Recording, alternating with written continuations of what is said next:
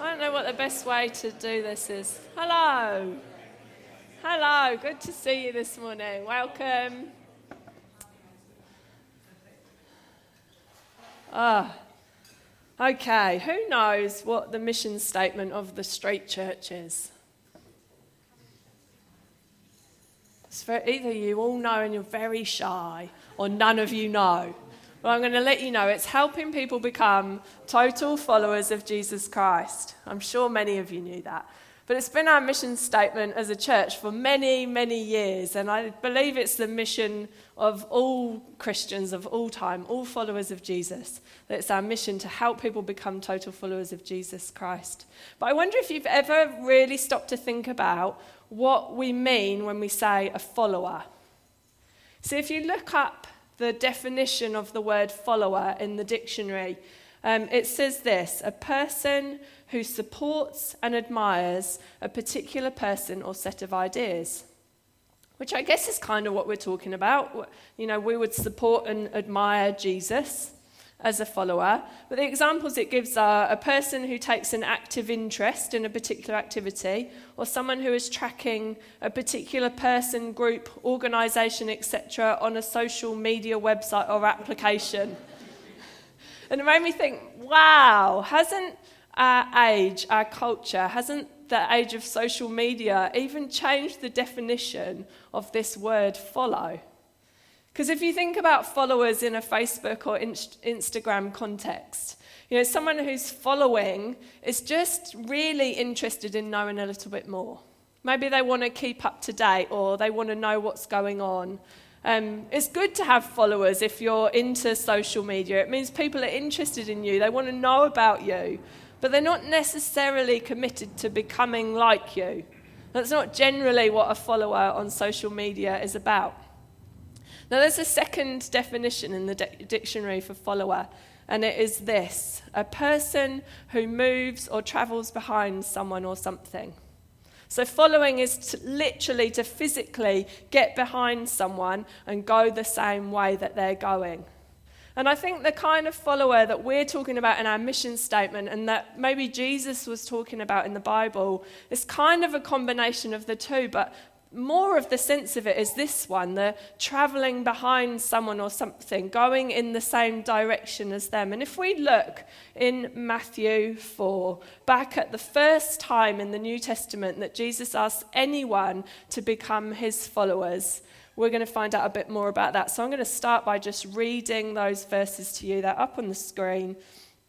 It says this As Jesus was walking beside the Sea of Galilee, he saw two brothers, Simon called Peter and his brother Andrew.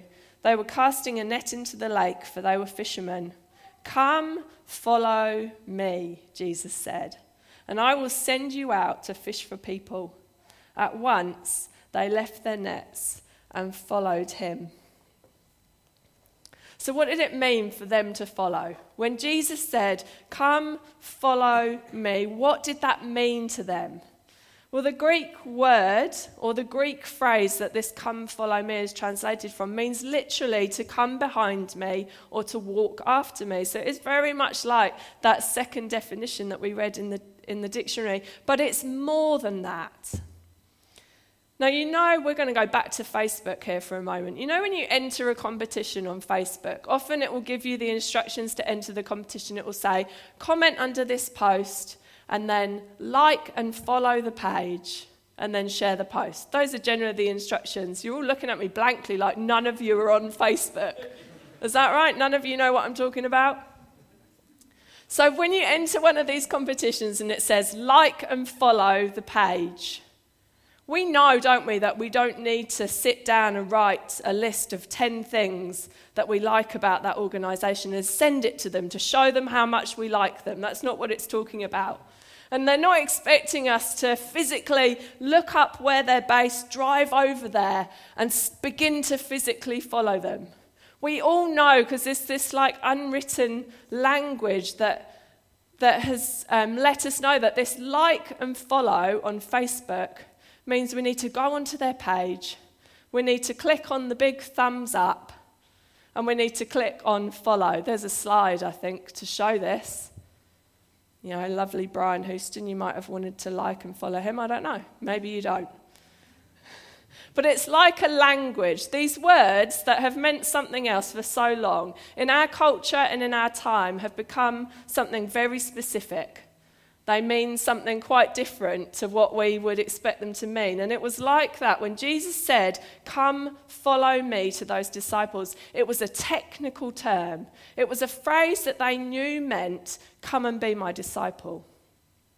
It meant more than just follow. And you see, Jesus wasn't the person who invented disciples. Disciples had been around for a long time before Christianity was a thing. Disciples were a thing that existed in the Jewish faith. They had rabbis, these knowledgeable and respected teachers who'd been given the authoritative role to interpret God's word so that people knew how to live as Jews. And these rabbis had followers or disciples who gathered around them to learn from them. The goal of a disciple of a rabbi was to become like their rabbi. You see, for Jews, their behavior and their actions were really important. That was what made them acceptable to God. It wasn't so much about the condition of their heart, it was about making sure they did the right things. And so these rabbis were so important because the rabbis were the ones who let them know this is what you need to do. This is what the scriptures say, and this is what it means in your practical day to day life. And if someone wanted to be a disciple of a particular rabbi, they had to go to the rabbi and they had to ask for permission Could I become your disciple? They knew if someone wanted to become a disciple of a rabbi, they knew that they were going to be submitting to that rabbi's interpretation of the scripture. They knew that they were going to be dedicating their lives to becoming like that rabbi. There was no curriculum or agenda. It was a continual, daily, relational, life on life experience, a disciple with a rabbi, where either the disciple would notice things in their life that they had questions about and ask the rabbi for answers, or the rabbi would observe things in the disciple's life and ask the disciple questions. And this was how it worked. And so, as we read these verses in Matthew, when Jesus says, Come, follow me, if we're going to understand what he was actually asking them to do, we need to try and get into their shoes here. We need to try and understand just what it was that they were hearing when Jesus said those words. You see, when we hear, Come, follow me, I think we're more inclined to understand. Um, you know, come and admire me or be interested in what I'm doing. You know, maybe when you think of it, come and check in and see what's going on. Or, I'm going somewhere interesting right now. Why don't you come along? I think those are the things that we hear when we hear, Come follow me. But when Jesus asked these two to follow him, he was saying way more than that. And so when Simon and Andrew heard those words, it was a really big deal. It was a big deal, firstly, because rabbis didn't approach potential disciples. The disciples were the ones who approached the rabbi to request to become a disciple. But Jesus did it the other way round. He was going after these guys and he said, Come and be my disciples. So this was a big deal. But secondly, they knew this wasn't just going for a walk with Jesus for half a day, this meant submitting to his authority. It meant in that moment they were making a decision to change their lives to become like him. This was a big deal. And it's exactly the same call for us. As we're looking at becoming total followers of Jesus Christ, we need to hear the words the same way that they heard those words when Jesus said it to them. And so I think it's a really helpful description when we talk about our mission statement. It's a really helpful way to describe what a disciple is. And I know there's a whole range of people here today you know, you might be sat here today, you don't even know what you believe about Jesus. You don't know what you think. There's, you're no way a disciple or a follower of him, and that's so fine. But there'll be others here today who've been followers of Jesus for a long time and actually are well on the road to being transformed into more of his likeness. But wherever you are on that spectrum today, I want to let you know about this new sermon series that we are beginning today called Follow. And it's a great series for you to be involved in. And the reason it's great is because we're taking eight weeks to unpack what it really means to follow, what it really means to be a disciple of Jesus Christ. And so, if you're not a disciple yet, this is a great insight into what it would mean to be a disciple. But if you are already a follower, if you are a disciple of Jesus Christ, I'm so excited about what this series is going to do for us. You see, if you are a follower of Jesus, the reality is that the goal is transformation. That every day you would become a little bit more like him. So, if I was to ask you today, how are you going with that? I wonder what your answer would be. If your goal is to become like Jesus, and I said, How are you going with that? I wonder what you'd say. I wonder if you'd even know where to begin with that answer. It's challenging, isn't it?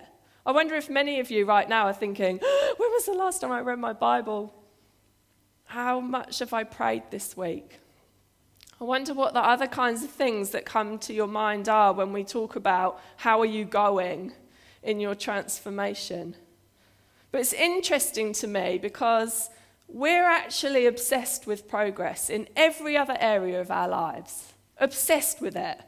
Right from the moment a person is born. If you've ever known someone with a new baby and you say, How's the baby doing?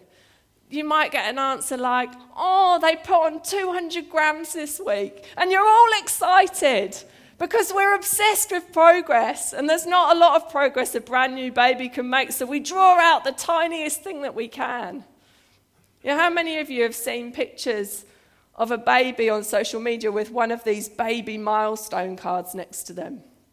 We celebrate everything, don't we? Look, one week old. Today I crawled. Today I got my first tooth. Today I said mama. Like today I smiled for the first time. We're obsessed, aren't we, with progress and celebrating progress. And it doesn't stop there. When children get older, we might celebrate that they've learnt to ride their bike without training wheels. Yes, this is a great step forward. Or when you enter into the education system, you enter into years where you are never far away from some kind of assessment to measure your progress. We're obsessed with it. When you get a bit older, you know, you're congratulated when you pass your driving test or when you get your first job, and then when you enter into the workplace, there's this constant desire, isn't there, to work your way up through the ranks. We budget for professional development. We give appraisals. We give promotions. We talk about career paths because we've been designed and created with this internal drive to move forward, to grow, and to make progress. And yet, in your faith, I wonder how often you think about how you're doing. I wonder how often you reflect on the progress that you're making. And I think we're missing something in our following of Jesus if there is no sense of progress. If you were here last week, you'd have heard Simon likening being disciples to being apprentices. Wouldn't it be ridiculous to consider an apprenticeship without any commitment to progress? And without any opportunity to stop and reflect on what progress was being made. And so I want us to spend the next 14 and a half minutes just considering some things that are essential for progress to be possible. So, three things I need in order to make progress. The first thing is I need a community who are cheering me on. So, if disciples are apprentices, our goal is to become like the master craftsman. Simon talked about this last week, but none of us are there yet. None of us is like the master craftsman yet. But that's our goal. And so the reality is that our church is a community full of apprentices, right?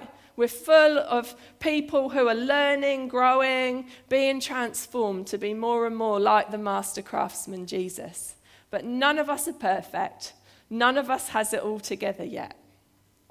And that was one of the things that was eye opening for me last week as Simon shared. He suggested that maybe we sometimes look around the church and expect people to know what the right answers are, to know what the right behaviour is, to know what the right things to say and the right things to do are. And we don't have a lot of grace when we get it wrong. But actually, if the reality is that we're all apprentices, we're all learning and growing, we're all on this journey together, wouldn't it be a supportive and amazing environment if we were to view each other like that? And I'm not talking about us becoming a place where we all um, just relax and get comfortable in our sin. Because let's face it, the goal is to become like Jesus. So there should be transformation. We should be changing every day. We should be growing all the time. But if we stop expecting each other to look like the master craftsman right now and remember that we're all on this journey of learning and growing, wouldn't that be a supportive environment? In fact, I wonder if that would even be a place where we could truly feel like we could come as we are. Where we could truly feel like it was okay to be honest about where I'm at, about what I'm struggling with, about what my questions are. And so, could we be a place that could cheer each other on on that journey? Because we're not criticizing each other for not being perfect yet, but we're encouraging each other as we're all on this journey together. You know, when you look at the disciples in the Bible and the way they interacted with each other and with Jesus, I think that was the kind of environment they had. They weren't scared to ask the stupid questions. And they got it wrong so often, but they stuck together. They helped each other up again. They carried on going. And so, the first thing we need in order to make progress is, to, is a community who are cheering me on. And let's be that community here, shall we? The second thing I need to make progress is I need to know how I'm doing. If your discipleship was a literal apprenticeship and you had an appraisal with Jesus today, I wonder what he'd say. I wonder what he'd say you're doing really great at right now. I wonder what he'd say maybe is your next step to work on. I wonder what he'd say you haven't even begun with yet. It's an interesting thought, isn't it? If, if I'm doing an apprenticeship and he's my master craftsman, what would he say I'm doing well and what would he say I need to work on?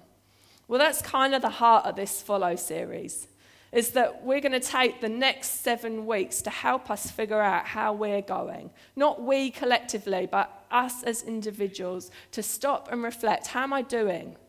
How am I going as a disciple of Jesus? We're going to be looking at something we're calling the seven markers of a disciple.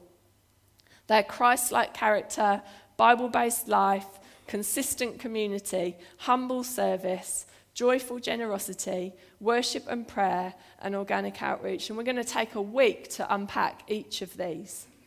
And it's going to give every one of us an opportunity to stop and reflect on how we're doing in that area of becoming more like Jesus as his disciple.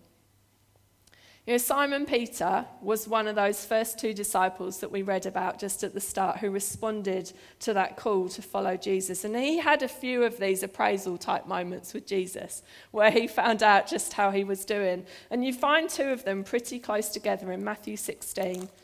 Um, let me just flick there quickly. I haven't got it on the screen. I'm going to read it to you. So, Matthew 16, 15 to 17, Jesus was asking the disciples, Who do you think I am? You know, lots of people were talking about who Jesus might be, but Jesus wanted to know who the disciples thought he was. And so Jesus says to Peter, But what about you? He asked, Who do you say I am? Simon Peter answered, You are the Messiah, the Son of the living God. And Jesus replied, Blessed are you, Simon, son of Jonah, for this was not revealed to you by flesh and blood, but by my Father in heaven. That was a great progress check moment for him, wasn't it? But he was brave in that moment. No one else had said that about Jesus. No one else was brave enough to say, You're the Messiah. You're the one we've been waiting for. But he thought it, and so he was willing to stick it out there. And Jesus gave him some great feedback and encouragement in that moment. But a few verses later, verse 22 to 23, Jesus is telling the disciples that he's going to need to go to Jerusalem and he's going to be killed. And it says this Peter took him aside and began to rebuke him. Never, Lord, he said, this shall never happen to you. And Jesus turned and said to Peter, Get behind me, Satan. You are a stumbling block to me. You do not have in mind the concerns of God, but merely human concerns. I imagine that wasn't such an encouraging appraisal moment for Simon Peter as he engaged with Jesus. But you know what? It was still a helpful moment because it helped him know how he was going. It helped him know what he was getting right and it helped him know where he still needed to grow. And I want to encourage us as we engage in this. These next seven weeks are going to give us a frame of reference to work out how each of us are going on this journey. The final thing that we need in order to make progress is I need to commit to taking the next step. So, in the context of this goal of becoming like Jesus, once we know how we're doing, it has to help us to work out what the next step is. Even for the disciples who were physically with Jesus, they literally were following him around. They were seeing with their physical eyes what he was doing. They were hearing with their physical ears what he was saying. They still had to choose to engage. They still had to be committed to taking a step of growth in those moments. If you read on in Matthew from where we began, he, Jesus called them to come follow me. The very next passage it says that Jesus went on to heal thousands, like he healed every disease and sickness, that's what it says, and crowds gathered around him. If you ever, well, obviously, if you've had a job, you've had a first day of your job, but remember back to the first day of a job. You know, it's quite overwhelming, isn't it? There's a lot to learn. There's a lot that's new, a lot of people to meet. Imagine the disciples on their first day following Jesus. It's like your first day of a new job times a thousand. Like, how much must their minds have been blown in those moments? Yep, Jesus, I'll follow you. Oh, okay. Um, yep, I'm aiming to become like you, and you're healing every disease and sickness. And now we have thousands of people following us as well. It's like, of all the people they could have chosen to follow, Jesus was an epic choice. But we've chosen to follow him too, haven't we? And just like the disciples, they had an opportunity to either engage with what they were seeing and to, for it to encourage them to change, or they could have actually just been observers and admirers. And I think we have the same choice to make as we follow Jesus. We can either sit back and admire him and say, Wow, Jesus, you're a really great person. Or we can choose to engage and allow what he said and what he did and what he continues to say to us to um, enable us to take a step forward as we engage with him. You know, he taught that very thing in Matthew 7 24 to 27. You might not recognize it because this is from the message, but I thought this, this kind of modernized language helped bring it home for me in our context. It says, These words I speak to you are not incidental additions to your life, homeowner improvements to your standard of living. They are foundational words, words to build a life on. If you work these words into your life, you are like a smart carpenter who built his house on solid rock. But if you just use my words in Bibles, oh, I've missed a bit. Sorry. Rain poured down, the river flooded, a tornado hit, but nothing moved that house. It was fixed to the rock. But if you just use my words in Bible studies and don't work them into your life, you are like a stupid carpenter who built his house on the sandy beach. When a storm rolled in and the waves came up, it collapsed like a house of cards. Jesus taught them that because it was the same for the disciples as it is for us today. For the message of Jesus to help us in any way in our journey, we have to put it into practice. We have to put his words into our life. We have to decide to take a step forward on this journey as we progress towards our goal of becoming like Him. You know, sometimes it's going to be confronting when we stop and think, How am I doing? How am I going? Sometimes the conclusion we come to is going to be confronting because we won't be doing as well as we think or we won't be doing as well as we want to. But like Peter, we need those moments to be a, a spurring on to take a step forward. You see, if we look at Simon Peter again, his most epic fail, in my opinion, was denying three times that he even knew Jesus. And the moment he chose to do that was when Jesus was being condemned for nothing that he'd even done. He was being condemned to crucifixion on a cross when he was innocent. And it was that moment that Simon Peter decided, now I'm going to deny I even know him. Epic fail. And yet, once Jesus had risen again, he famously reached out to Simon specifically. And he gave Simon a next step to take. He said to Simon, Actually, I need you to step up and lead. I need you to step up and care for these followers of mine who I'm going to leave behind. You see, you can never be so bad in this journey, as we stop and we take stock of where we're at, you can never be so bad that you're a lost cause. There is always a step to take. But you can also never be so good that there is not a step to take. None of us are there yet. None of us is like the master craftsman yet. But Jesus is absolutely committed to your transformation. So much so that he sent the Holy Spirit to live in us, to do that very thing, to help us to be transformed more into his likeness. So you see, it's not all on your shoulders. I'm not standing here this morning and saying, your transformation is totally your responsibility because Jesus is absolutely committed to your transformation. But your response to it absolutely is your responsibility.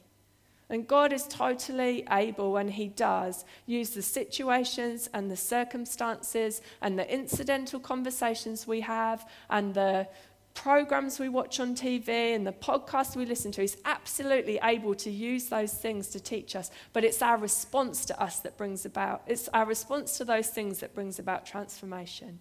It's our commitment to taking the na- next step on that journey. Now, you've got a booklet on your seats today It looks like this. It's your handbook for this series. Every week, we're giving you as much opportunity as we can for you to consider how you're going and to know how to take a step forward. So, write your name on it, bring it with you every week. If you're not a paper person, you can download a digital copy of these. They're going to be on the app and on the website, next to where you find the sermon each week, there's going to be a little PDF symbol. You can download a digital version of this. So if you lose it, I guess you could do that as well. But every Sunday, there's going to be three things for every one of us to do out of the message. The first thing is a question to reflect on.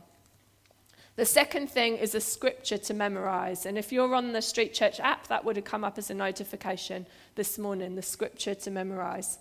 And then the third thing for each of us to do is five daily readings that we're encouraging you to read and to allow God to speak to you through as we engage in this series.